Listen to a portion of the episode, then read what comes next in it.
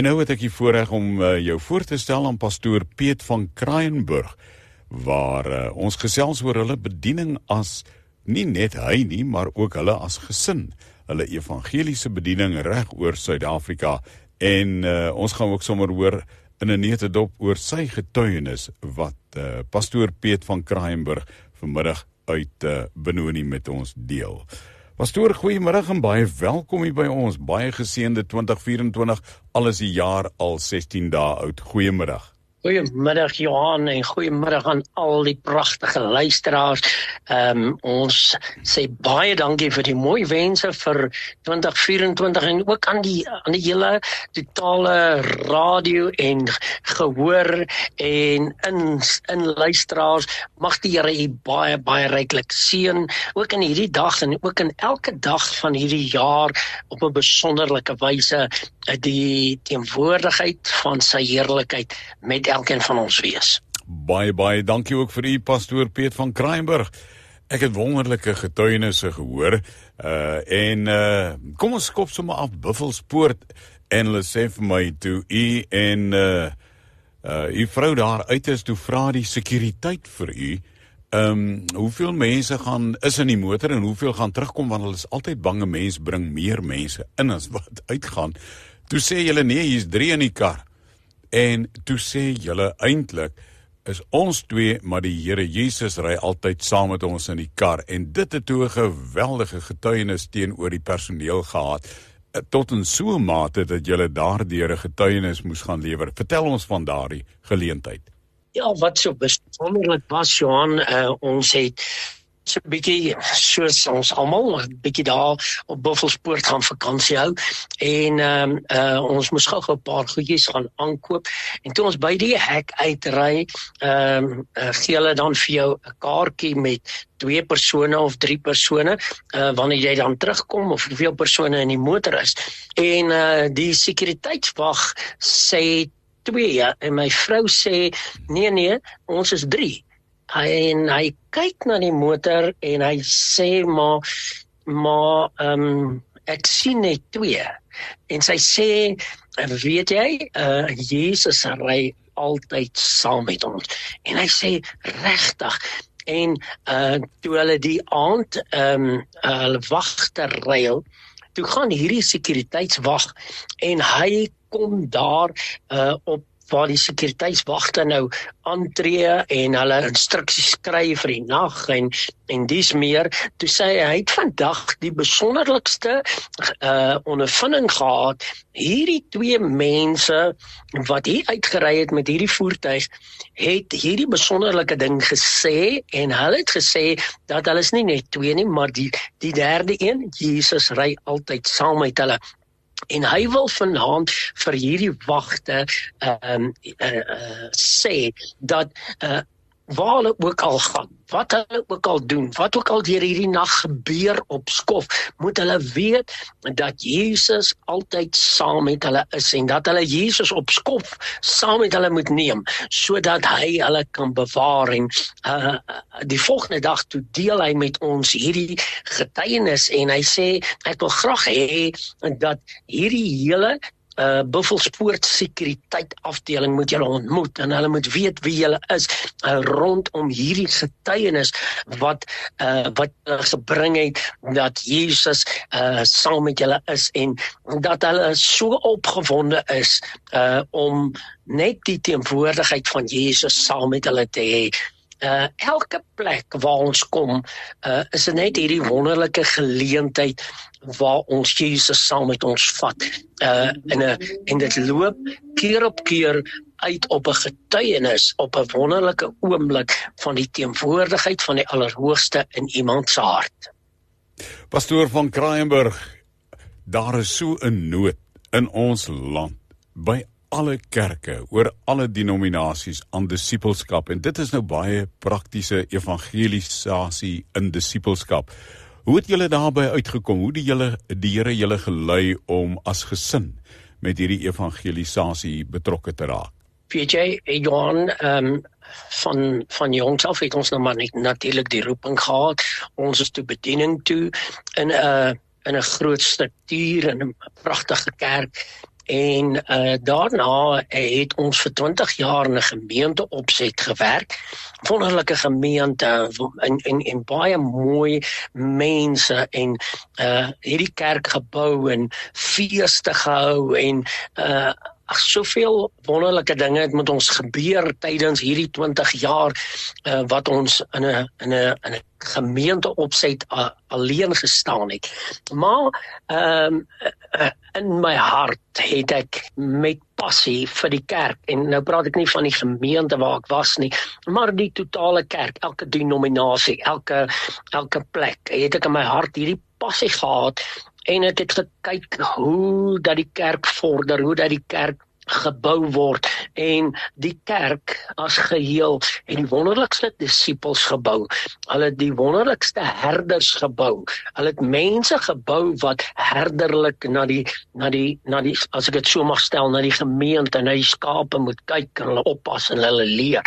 Maar daar het vir my tekort gewees reg deur die seisoene wat gekom en gegaan het dat daar nie evangeliste opgelei word nie. Ware manne en vroue wat sê dit gaan vir my nie oor kerk bou nie dit gaan nie vir my oor denominasie bou nie dit gaan vir my oor siele wat by die koninkryk van die hemel uitkom. Of hy in watter denominasie ook al mag wees die belangrike deel is dat hy Jesus Christus aanneem as sy persoonlike saligmaker, as redder van sy lewe en die koninkryk van die hemel deelagtig word en watter denominasie hy ook al gaan, mag die Here vir hom die beste herder gee. En daar is goeie herders wat hy wat hy waar hy opgelei, waar hy geleer, waar disippelskap, maar die belangrikste in hierdie oomblik is om siele in die koninkryk van die hemel in te kry.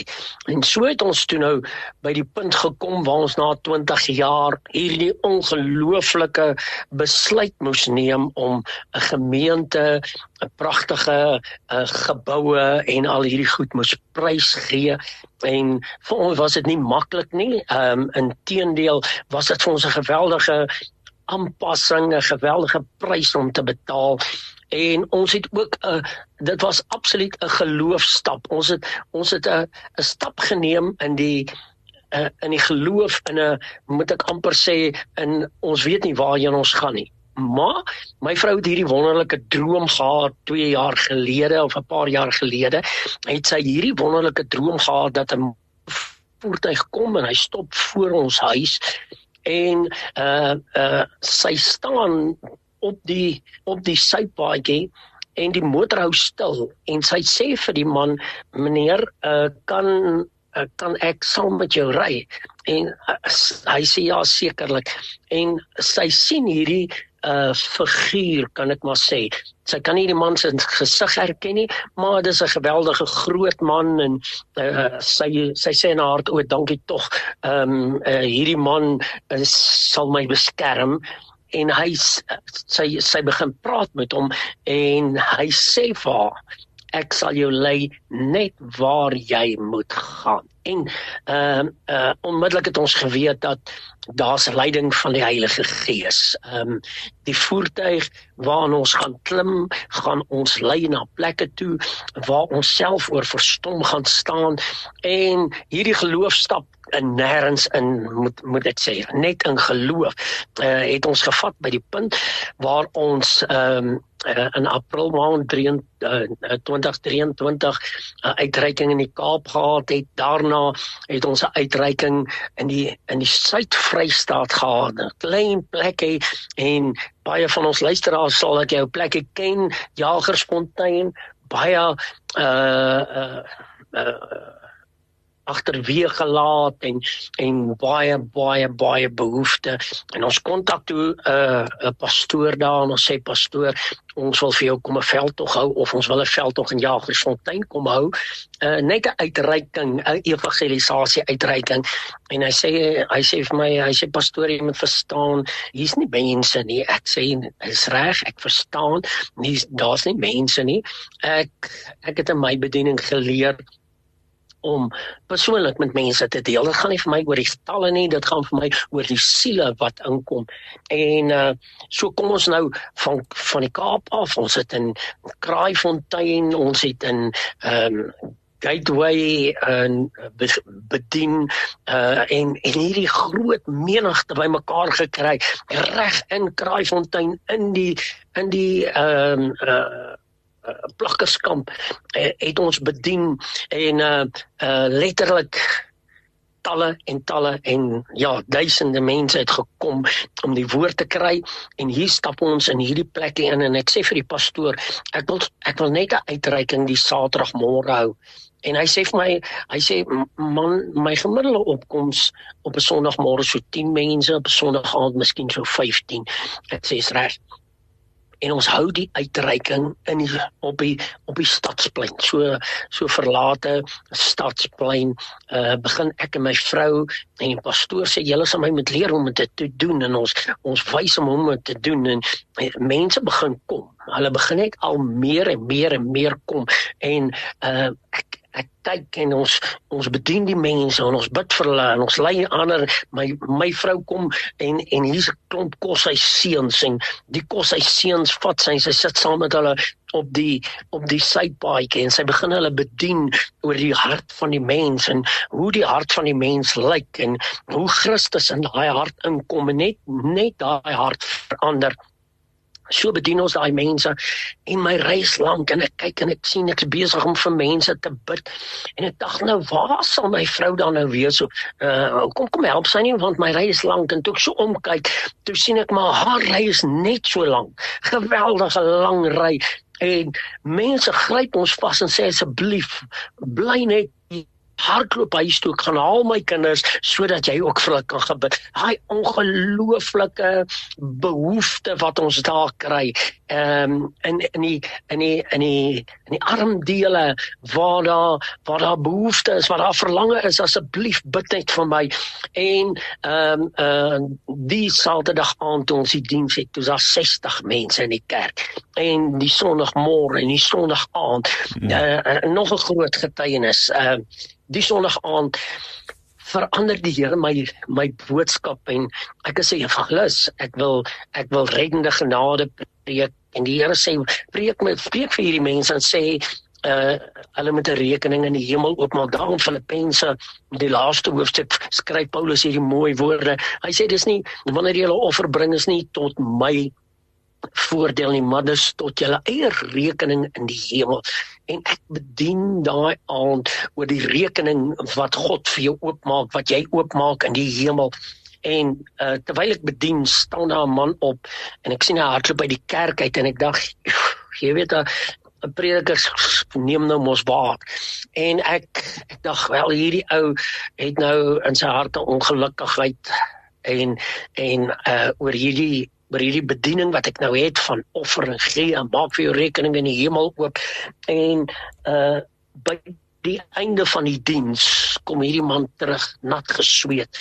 Uh 'n ouer man, ver in sy 50s en hy gryp my hande vas. Hmm. En hy sê vir my pastoor, ek wil jou net hierdie ding vertel. Terwyl jy preek, besef ek ek het nie geld aan my nie. Hy sê en ek hardloop 2 en 'n half kilometer ver huis toe. Hy sê ek bly 2 en 'n half kilometer van hier waar jy die diens hou. Ek hardloop huis toe. Ek gaan haal die laaste enigste 50 rand wat ek het in my huis en ek hardloop terug sodat ek hierdie 50 rand kan vat en vir jou gee en vra maak vir my 'n rekening in die hemel oop. Sjoe. My hart het gebreek. Mm. My hart het gebreek.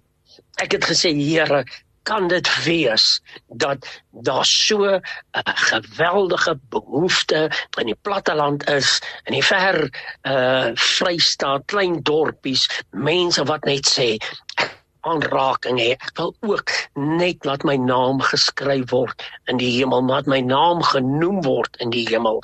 En ehm um, nou ja dit dit was ons uitreiking daar 'n uh, magtige uitreiking en uh, uh ons het by die huis gekom. Dit was dit was einde april. En in my maand uh, die dinsdagmiddag te bel dokter landman my. En hy vra vir my Piet waar's jy? Ek sê nee ek's by die huis. En hy sê toe vir my ehm um, uh, uh, is dit moontlik dat jy môreoggend uh, hmm. op Mount Zion nou nou kom ek vertel net vir jou. Mount Zion uh, is is 21 jaar terug op 'n uh, 'n uh, heuweltjie daar in Isando uh by die ou konferensiegronde van van die Pinkster Protestante Kerk is daar 'n 'n plek hier wat Dr Landman en sy vrou daar geplaas het en hulle noem dit Mount Zion. Dis hy. En uh, hy sê hy sê kan jy op Mount Zion kom? Ek sê ja, ek kan.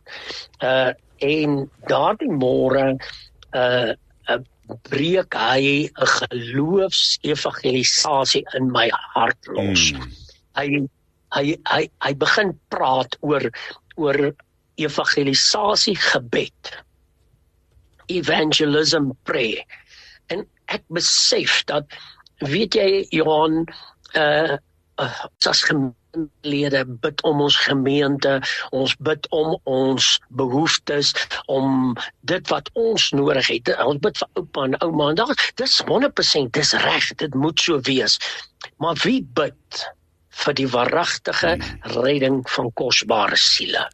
Prys die Here daarvoor pastoor Piet en wat 'n wonderlike getuienis vanmiddag. Mag die Here vir jou en jou gesin so ryklik seën en so wonderlik wyd gebruik ook in hierdie 2024 seisoen waarbinne ons beweeg. Mag die Here vir julle seën en baie baie dankie vir die tyd vanmiddag saam met ons op Radio Kansel in Kaapse Kansel.